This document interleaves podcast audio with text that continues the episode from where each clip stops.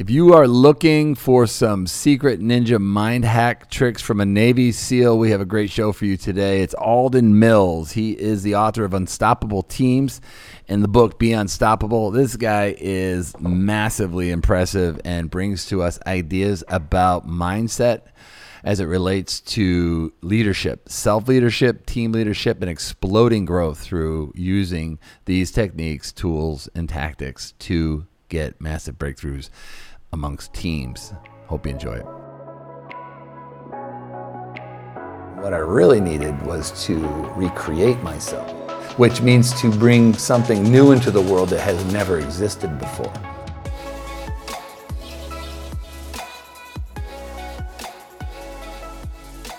everyone. Today we have Alden Mills. He is the author of Unstoppable Teams Four Essential Actions of High Performance Leadership. He's also the author of Be Unstoppable, and he is a Fortune 500 speaker, United States Naval Academy graduate, former Navy SEAL, and powerhouse entrepreneur. So I wanted to welcome you to the show, Alden. It's an honor to be here. Thank you for having me, Terrence. It's an honor to have you here, and thank you for your service. And what I want to do today is just walk through the the three types of leadership that you have in unstoppable teams and learn a little bit about connecting the dots. You and i are both massachusetts boys. You grew up in southbridge massachusetts uh, and then went on on to kent school and off to the academy. But i'd love to hear a little bit of backstory because everybody always asks like tell us you know how you became um, how you grew up and how you uh, brought brought yourself through your military service and onto the uh, the business world. Happy to. Um, you know, and let's just bring it back to Massachusetts and tell everybody about what I would consider one of my first real important leadership conversations. It was when I was 12 and I had been bedridden for about 40 days. The doctors thought I had spinal meningitis. And I was sent to the big city of Worcester, Massachusetts. oh, yeah. Uh, for all you folks out there, Worcester's really not that big of a city, but Terrence knows what we're talking about here. And I got sent to this lung doctor, this pulmonologist, and when I was when I was brought into his office, it was more like a laboratory with all these different machines to blow in and inhale, exhale into. And he was walking around having me do these things and charting my performance. And after a few minutes, this guy he looked like an old Danny DeVito with white wispy hair, right, bald on the top, a thick Coke bottle glasses, and a nasally Boston accent. And he says, "Ah, I I see what the problem is here, Mrs. Mills. Why don't you come over here to my desk?" Brings my mom over. Of course, he's not talking to me; he's talking to my mom, right? And he's got this chart, and he goes, "Ah, you see this right here?" Your son is born then a smaller than average set of lungs. You see, he's way below the line right here. And then he flips the chart over and he says, and uh, you see this line? This is an airway line. He's way below over here. That's because he's got asthma. You see, he's got smaller than normal lungs and he's asthmatic. So I got two things for him. Uh, number one, he needs to lead a less active lifestyle. And I I'm going to give him some medicine. And, I, you know, I suggest he learn the game of chess. And I said, mm. boom. I was an active little kid, right? My head right. dropped to my chin. My mom goes, why don't you go wait in the lobby? She finishes up with a doc. And by that point, I'm having a full pity party for myself, right? Mm. She comes out in that offensive mom position with her hands on her hips and she kicks my foot and says, What's wrong with you? And I look up at her, right? Huge tears on my cheeks. And I said, Mom, chess? How, how am I going to learn chess? I'm terrible at checkers. right? And she had these long, sharp fingernails. They were for moments like this. She drops down onto a knee, digs these like velociraptor like claws right into my forearm. And she says, Now you listen to me. Nobody defines what you can or can't do but you. I'll get you that medicine, but you have to decide what you're going to do. You hear me? Now, I didn't get it that day, right? I didn't get it that week. Mm. Mom and dad were so consistent, you know, and I'd come back from trying out for a sport and she'd be like, So what if you scored on your own team in basketball? Go try another sport, right? And and that is kind of the defining moment for me as a 12 year old because that that set me on a course to keep trying to keep trying different things, right? To learning how to lead myself through all kinds of different challenges, which I consider the first level of leadership.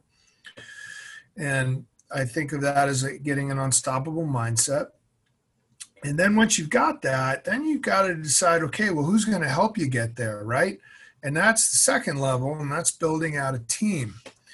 And that's a very important dynamic, but it's fundamentals are based on how you lead yourself. And then finally, the third level is then extrapolating a team of teams, which is creating an atmosphere of an unstoppable culture. And that is essentially how I put together unstoppable uh, teams and be unstoppable. Be unstoppable was really all about leading yourself and then Unstoppable Teams was extrapolating that with a small conversation about leading yourself into building and leading unstoppable teams. So you end up going to Annapolis, which is not very difficult to do. Very few people. You get a military appointment from a congressman or a senator, I imagine. Tell us I about did. you know how that went on to to to uh, your your active duty and then into, into SEAL.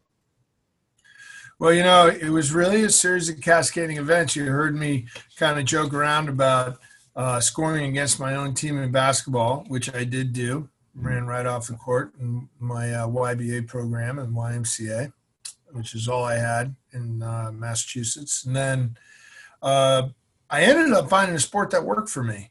And that was sitting on my butt, going backwards for long periods of time. That was mm. the sport of rowing and rowing took me to the Naval Academy. And then from there, uh, I had the opportunity to try out for the 92 Olympic team. And then I had another decision to make. I had been invited to the Olympic camp, and the Navy said, "Hey, we'll support you to go there, but you got to give up your your spot to go to SEAL training." And I decided to give up the Olympic camp, and I went mm. to SEAL training had all kinds of trials and tribulations there and then graduated from SEAL training, went on to be a three time Navy SEAL platoon commander before I left to go off to business school. Mm. What year, how many years you with, with the SEAL, the SEALs? A total of 12. I did seven, a little over seven active, and then another five reserve. Awesome. And you then you go into corporate America, and you, you know, I was, I was sensitive. I heard you. I heard one of your Google Talks, you talk about your your your your lonely days of bankruptcy and trying to build a product that didn't quite work out well for you, and then on to you know the, your business. Visit about that, and then we'll get it. We'll dive into the book. So, yeah, you you talk about the uh, bankruptcy situations. You know, I raised a million and a half dollars from 37 of my closest friends and family, and then learned $1,475,000 worth of ways not to launch a product. I'd created the world's greatest fat burning device that nobody cared about. Uh, and, you know, I had, that was a huge defining moment. And I was pulled aside by a couple of investors. They, I mean, they cared about me and they wanted to keep me safe, much like that doctor did in Massachusetts. And, they said, Hey, Alden, let me show you some charts. I'm like, Oh, here we go again, right? Mm-hmm. Except these charts were cash flow charts. And they were saying, You know, you don't have any money to pay back the lawyers, the manufacturers, the accountants. You're bankrupt. It's over. And I didn't want to see the new idea. They're like, It's done. And that was a defining moment where I had to make a decision if I'm going to just follow their advice and declare bankruptcy and go get a job, or can I give it one more shot? One more shot at something now that I looked at it as well. Hey, wait a minute, I got one million four hundred seventy-five thousand dollars worth of education on what not works. Let's go mm-hmm. try this the other way. Oh, awesome! And that launched Perfect Push Up, and then the Perfect Push Up, you know, we became the fourth fastest growing company, consumer products company in the country. Mm. I have enough time doing the, the regular. I don't know if it's perfect, but I, know they're always trying to get six more out of me. Um, awesome. So talk well. Talk about a little bit about your um, ideas that you got out of being unstoppable and the unstoppable mindset, and how that rolls into unstoppable teams. The the principles. So the key principles to understand about unstoppable mindset is there are very few things we can control. Mm-hmm. But the things that we can control can lead us to whatever success we seek. Those three things are leading the conversation inside our head, which are our thoughts. And then there's a competing set of thoughts. In Unstoppable Teams, I call that the conversation between the whisperer and the whiner. Then there is dealing with our focus and how we tighten up our focus funnel and not allow the focus funnel to get a series of holes in it that dissipate our energy and leave us to take less than a fully committed action. And then finally, there are limiting beliefs. And we all have them. We have them all the time, all kinds of different ones. And we have this belief loop. And it's up to us to decide which ones we're going to pick to be limiting and which ones we're going to pick to help us push forward. And those three things I call the mindset map. They're all entangled, they all play upon each other. And how you start to navigate the mindset map is how you can help make a difference in your day to day striving for success. You see a lot of leaders that that are in lead, in the lead, but they don't necessarily have the that you know they don't they don't live it they're not they're not uh you know managing themselves i mean you see people that are that are put in charge uh, what what makes the great leader versus the many that try you know based upon what you've learned over your lifetime that's a great question there are a there are a handful of things that i would say make a great leader the number and I, am just going to list off a series of them. Mm-hmm. One is being authentic. Is being mm-hmm. authentic is there a connection between your head and your heart. You're in alignment together, and people know who you are at any given time. There's no facade. You mm-hmm. are who you are, whether you're an introvert, extrovert, or anything in between. But being authentic is really important because you need authenticity along with vulnerability, transparency, all those things, mm-hmm. Those come to helping you build trust. If you cannot build trust, which means you have to have the ability to connect with other people, you will be limited in your ability to bring a group of individuals together. And that authenticity must be consistent where you're able to connect with all kinds of different personalities. Your ability to connect with different types of personalities will is dramatically correlated with the diversity of the team that you can build. Now, mm-hmm. why is diversity so important? The diversity that I'm referring to is the diversity of thought. That's what we're after. Now, diversity of thought is being extrapolated to say, well, people from different cultures have different ways of thinking, which is accurate, right? So the more you're able to be authentic with yourself, let the ego not get in the way, and know that, hey, I'm only good at probably one or two things, and I know all these other things, which brings me to self awareness that mm-hmm. I'm terrible at.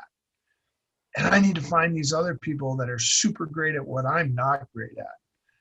And that self awareness then drives you to self assessment.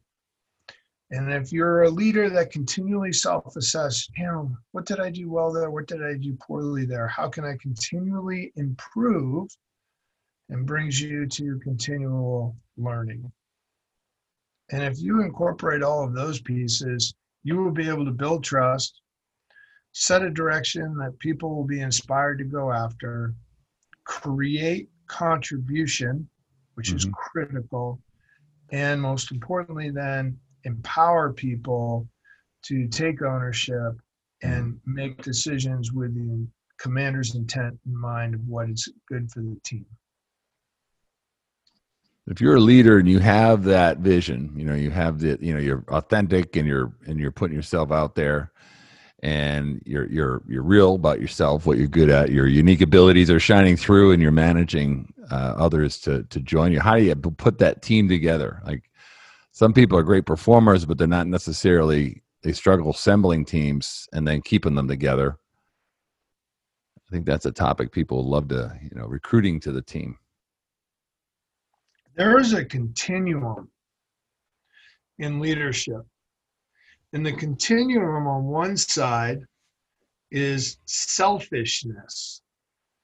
Continuum on the other side is selflessness. Mm-hmm. Right?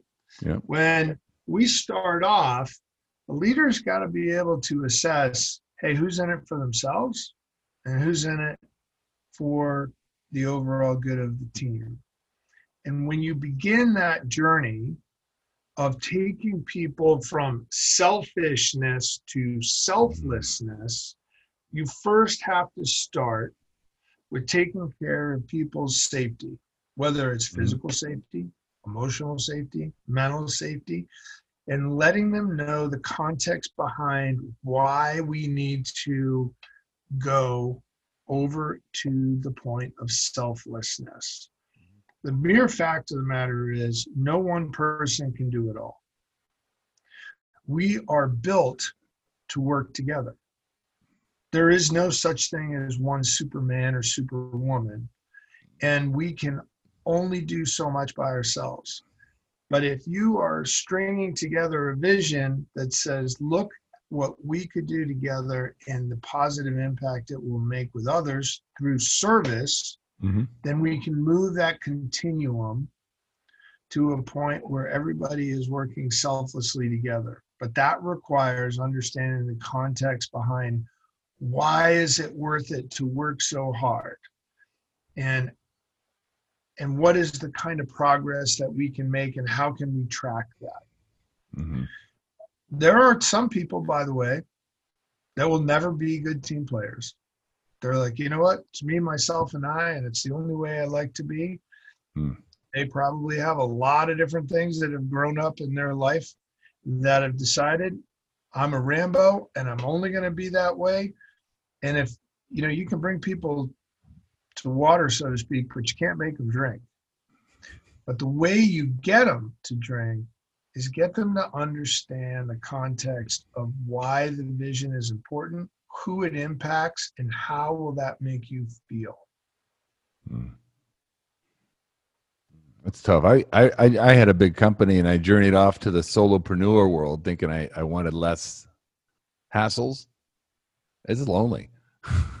you're it is lonely. Lot of, you're used to being around a lot of people. So I kind of got myself into things to bring bring back a little more familiarity. Um, that's a really interesting point like you know having that that uh, something bigger. And it's always difficult to manage you know people that want to be paid well i mean either with cash or intrinsic rewards versus they're there to do good job too. That's a really interesting balance um, you know at the end of the day terrence we all have an an intrinsic drive to be valued. Mm-hmm right? Even those that have become or were or are insecure for whatever reason. By the way, we all have insecurities. Mm. We all have these battles with our ego. We all fight fear. We all deal with doubt. These are all normal human things. There are weaknesses, there are mm. chinks in the armor. And the more that the leader can essentially strip away his or her armor to say, look, I have all these issues too, but I know together, if we link arms, we can do something that will bring incredible value to others and to ourselves. And when you can get people aligned to understand the value that they bring to others and how great it makes them feel because they were a part of that, then you've got something greater than a group. Mm-hmm. Now we're getting into a team. Yeah. When nobody's caring about who gets the credit because they know everybody's back is being taken care of and they're only looking forward. Hmm. That's the big challenge is that when you have a bunch of folks that originally join a team, they're the first question they all ask themselves, what's in it for me? You know, what about me? And the leader's got to be the one that says very consistently and proves it with action hey i've got your back i'm going to take care of those things that are important to you safety wise right mm-hmm. you create the structure of consistency like i got your back financially or i got your back from a health perspective you know whatever those issues are then you can move them to the continuum of serving others because now they're looking forward they're not worried about their own backs. That's mm-hmm. the leader's job. I'm worrying about your backs so you guys can stay front side focused on what we need to get done. Tell me a little bit. It's one, one of my favorite topics. I heard I heard a, a general explain this concept at a Jay Abraham seminar. You probably know Jay from your travels as a speaker. And he talks about force multiplier the concept of a force multiplier and i think you call it your 10x at the very end of the, the book the last chapter i think mm-hmm. it's about you know implementing your you know taking that team out for a ride tell me about that concept that's probably uh, you know when one and one equals 11 let I say it's like how do you make that that that breakthrough that breakaway so the force multiplying effect first means you've moved the continuum from being selfish right Mm-hmm. If somebody is only worried about their own backs, they're really just going to put out enough effort to take care of themselves. That is not a force multiplying effect. The force multiplying effect comes into account when everybody is focused on serving a greater good, a greater mission, a vision, whatever that is, right? That's part one. But where the force multiplying effect gets ignited or activated is when people realize that the team they're on is only as good as four different constituents that support the team. Those four constituents are your customers, your coworkers. They may not be on your direct team, but those coworkers' work directly impacts your team's performance. Mm-hmm. Your contributors, you know, in the world of fitness products and manufacturing overseas, my contributors are my manufacturers, my sales reps, different vendors and, and shipping and supplying, right? The moment they start to feel like part of your team, the more focused they're going to be to make sure that you succeed. And then finally, the communities in which you operate in. If you bring those four constituents in, then you have that dramatic force multiplying effect. I used an example in Unstoppable Teams about the force multiplying effect on the battlefield and how ODA Team 555, which was one of the first special forces groups to land in Afghanistan, how a little group of 10 people was able to put a coalition together to take on a force multiplying effect of 50,000 people. Now, granted, they had some other force multipliers called the Air Force and the Marine Corps and Navy, but they were the pointy end of the spear, and they were doing it through building out relationships based on trust, where they could bring a whole bunch of northern alliances together to take on 50,000 Taliban. At the end of the day, it always comes down to expanding what you think your team is to get everybody on the same page of why the mission is important, Mhm. who does it impact, and how does it make you feel. Mm. It's fantastic. Tell me, um, that's that's really the the uh, force multiplier is always like, how can so few do so much? And there's interpersonal skills there. I thought it was just good weaponry, good training, and good good uh, intelligence, but it was interpersonal trust, um, leadership. Talk about Darren, look, um, I sometimes tell this story about a gentleman named Michael Monsoor. And, and uh, I'm going to abbreviate the story, but Michael Monsoor jumps on a grenade. He jumps on a grenade to save not just a couple of Navy SEAL snipers, but also a handful of Iraqi special forces. Now, why does Michael jump on a grenade to do that? Hmm. Why does anybody jump on a grenade? Is it is it because we have a standard operating procedure in the U.S. military that says closest as the grenade gets it?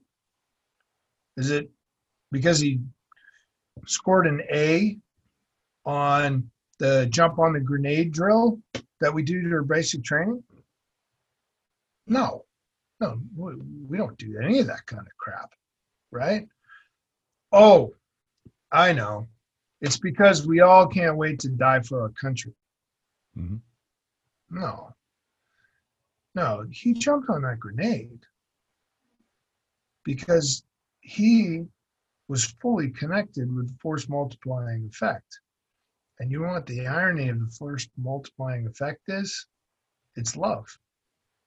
He loved his teammates so much, loved the idea of what SEAL team means and where it goes, that the idea of letting down his teammates, his team, the team ethos was literally worse than dying.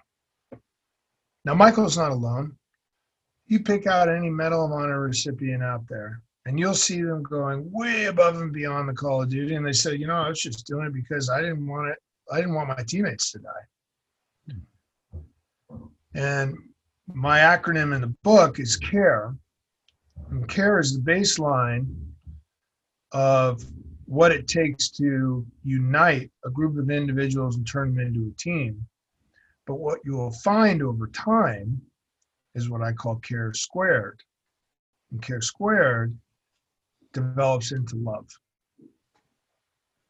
Hmm. That's powerful.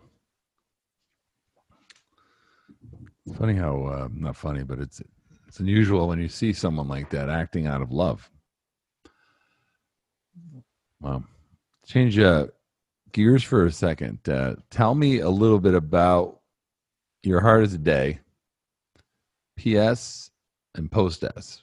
You know, since since, since before we before you left the SEALs and since. What's your hardest day? First one is while you're at SEALs or before.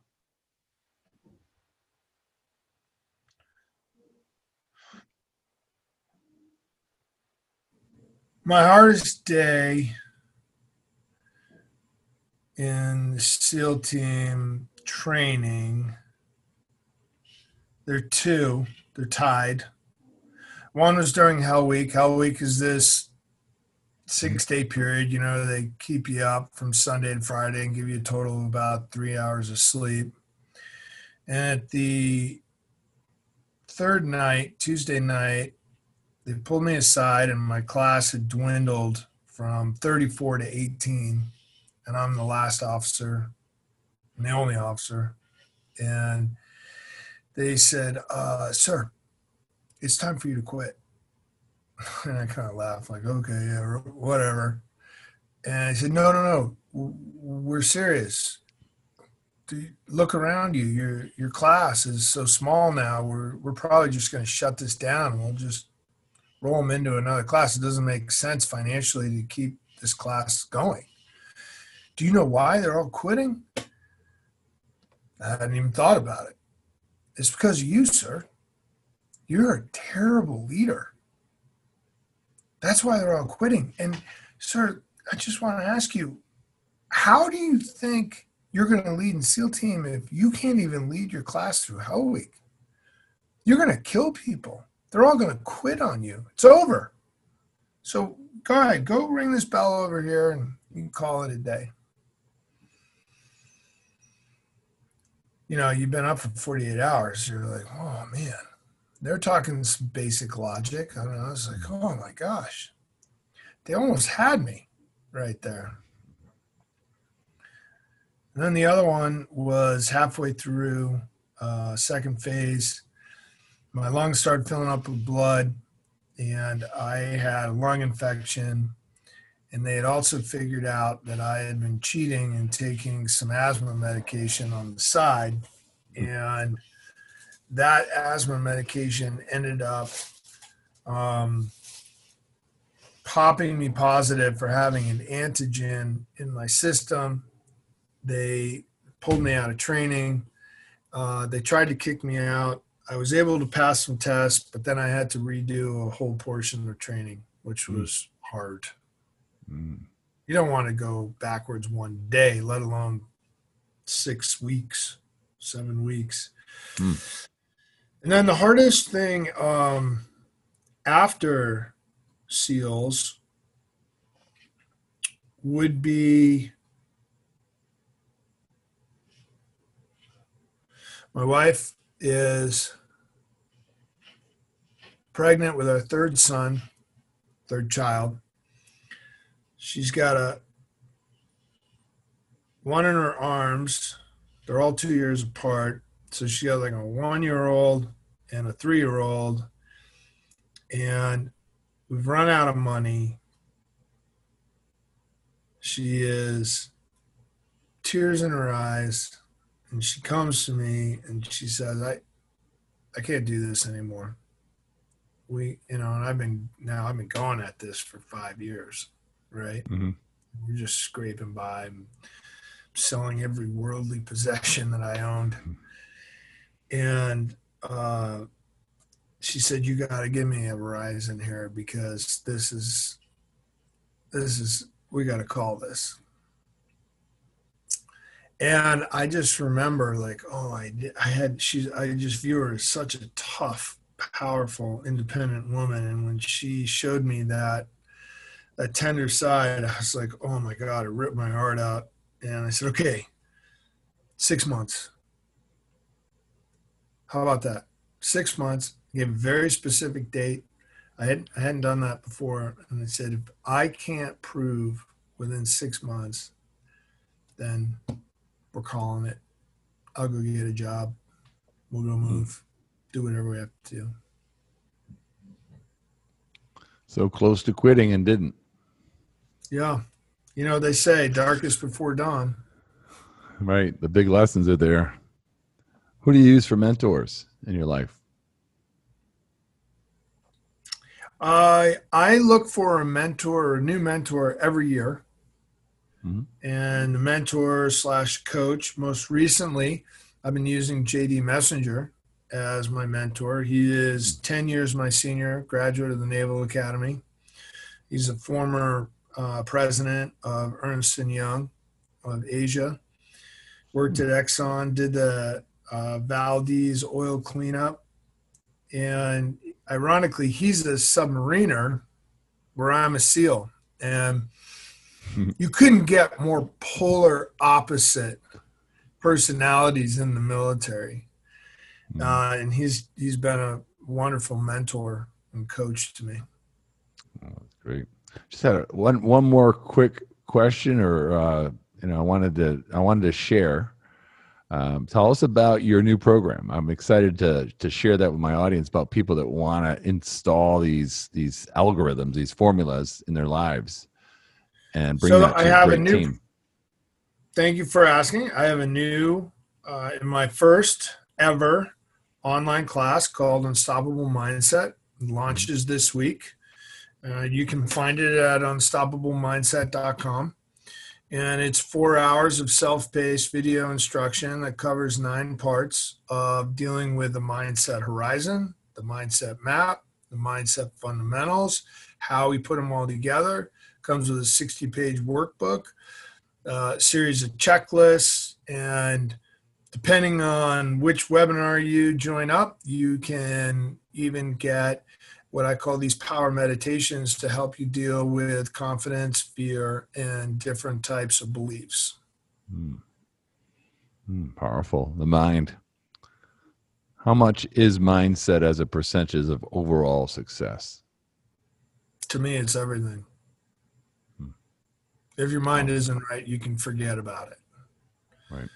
And I've seen people with a lot less physical capabilities soar through SEAL training. And then I've seen people who've been in the top 10 of the Ironman fail within minutes. Hmm. And at the end of the day, what matters most is mindset. Mindset is that navigator that helps you continue to push through when everyone else has given up. Hmm. You've had some great lessons. And you're teaching great lessons. You're doing great things through your writing, through your speech. I uh, can't wait to get the get the information about this course. I'm going to leave it in the notes. Um, I want to thank you for sharing your story and your books and your knowledge with us today. Hey, I want to thank you for what you're doing with everybody else out there. Your story is equally phenomenal, and you're an inspiration, Terrence. So thank you for going out there and helping people understand that they can do more than they originally thought was possible. Thank you for saying that. Heartfelt. That's why I'm here. We're going to follow the mills. Thanks.